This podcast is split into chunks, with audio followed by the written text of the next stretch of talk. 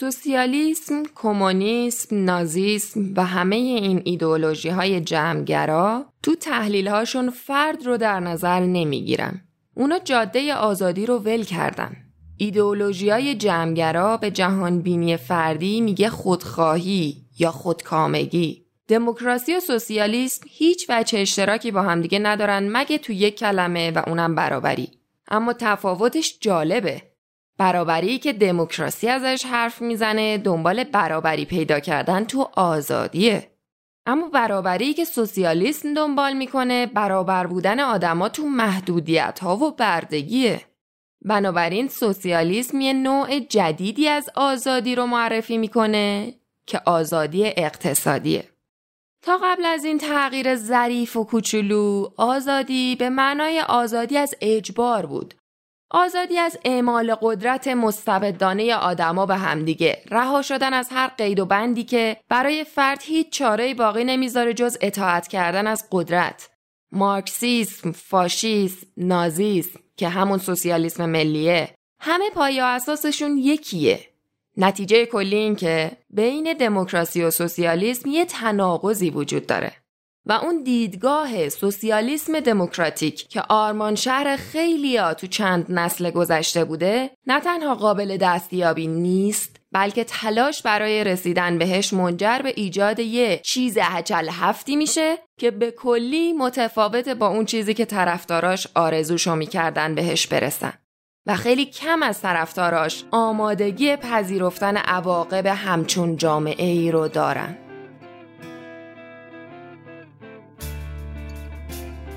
سلام برای قسمت هشتم با کتاب معروف راه بردگی نوشته اقتصاددان برنده جایزه نوبل یعنی فریدریک هایک آشنا میشیم. تیکایی از این کتاب رو بشنویم. سوسیالیستا به دو تا چیز باور دارن که کاملا با هم متفاوت و حتی متناقضن. یکی آزادی و اون یکی برنامه ریزی. این دوتا مطلوب همه آدماییه که هواخواه تولید به مصرفن نه تولید برای سوداوری شاید این غیر منصفانه به نظر بیاد که بخوایم سوسیالیسم رو با روش هایی که به کار می‌بره توصیف کنیم تا با نیت ها و اهدافش برای به کار گرفتن این روش ها. همون نیت هایی که هدف نهایی یا آرمان هواداراشه.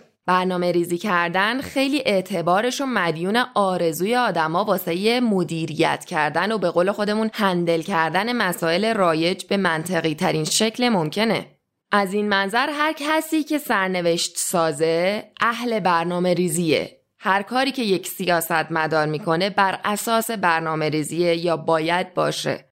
و هر تفاوتی وجود داره به خاطر یه برنامه ریزی خوب و یه برنامه ریزی بد یا یه برنامه ریزی احمقانه و کوتاه فکرانه یا یه برنامه ریزی خردمندانه و دوراندیشان است. طبق نظر و هدف برنامه ریزای مدرن این کافی نیست که منطقی ترین چارچوب کاری تدوین شه که توش کارهای مختلف تحت نظر آدمای مختلف و بر اساس برنامه های شخصی افراد باشه. این برنامه آزاد بنا به نظر آدمایی که اهل برنامه ریزیان اصلا برنامه نیستن. نیاز اونایی که برنامه ریزی می‌خوان اینه که همه فعالیت های اقتصادی باید طبق یک برنامه کلی جلو بره و همه منابع کشور باید به صورت آگاهانه برای یک هدف مشخص و به یه روش مشخص صرف شه. لیبرالیسم نه تنها بهای بیشتری برای رقابت کردن قائله چون در اکثر مواقع کارآمدترین و اثر بخشترین روشیه که می‌شناسیم بلکه می‌تونه فعالیت های ما رو با همدیگه بدون نیاز به دخالت اجبار و توسل به زور با همدیگه هماهنگ و مچ کنه. یه حرکت نوع دیگه ای که تمایل زیادی به برنامه ریزی داره در واقع حرکتی ضد رقابت. در واقع یه پرچمیه که علم شده تا همه دشمنای رقابت کردن زیرش دوره هم جمع شن. با همچین سیاستی صنعت به صنعت رقابت کردن حذف میشه و مصرف کننده کارش می‌رسه به اینکه ببینه مونوپولیستای هر صنعت چه محصولی با چه کیفیتی لطف می‌کنن بهش تحویل میدن. مونوپولی رو هم سرمایه دارا یا کاپیتالیستای هر صنعت دارن.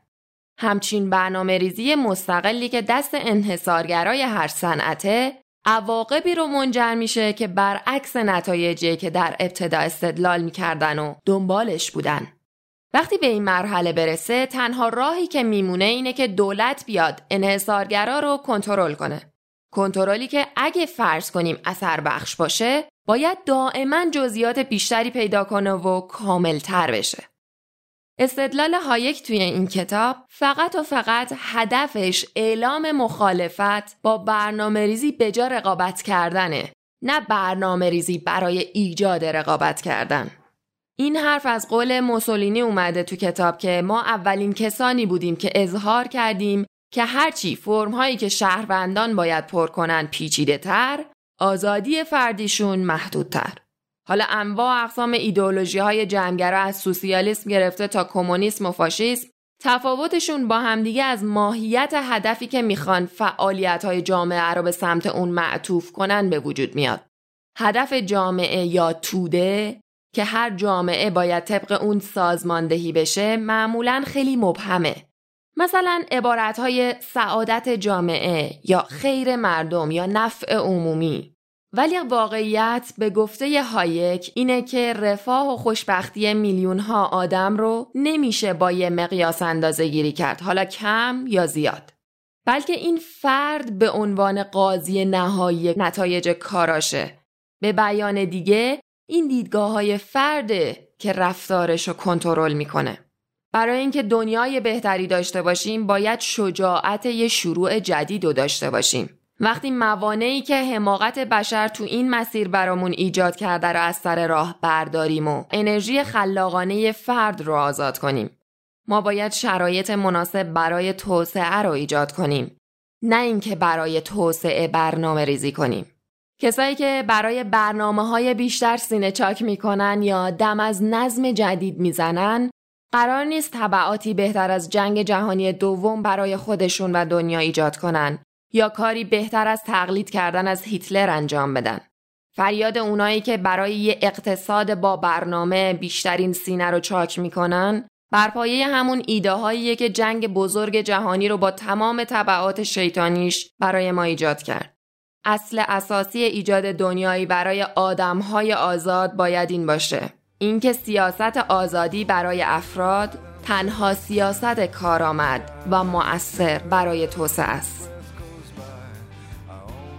این کتاب راه بردگی بود نوشته فریدریک هایک. امیدوارم از خوندن این کتاب لذت ببرید. تو قسمت بعدی پادکست فنجون کتاب رمان شاهکار داستایفسکی یعنی جنایت و مکافات رو می‌خونیم و حالش رو می‌بریم.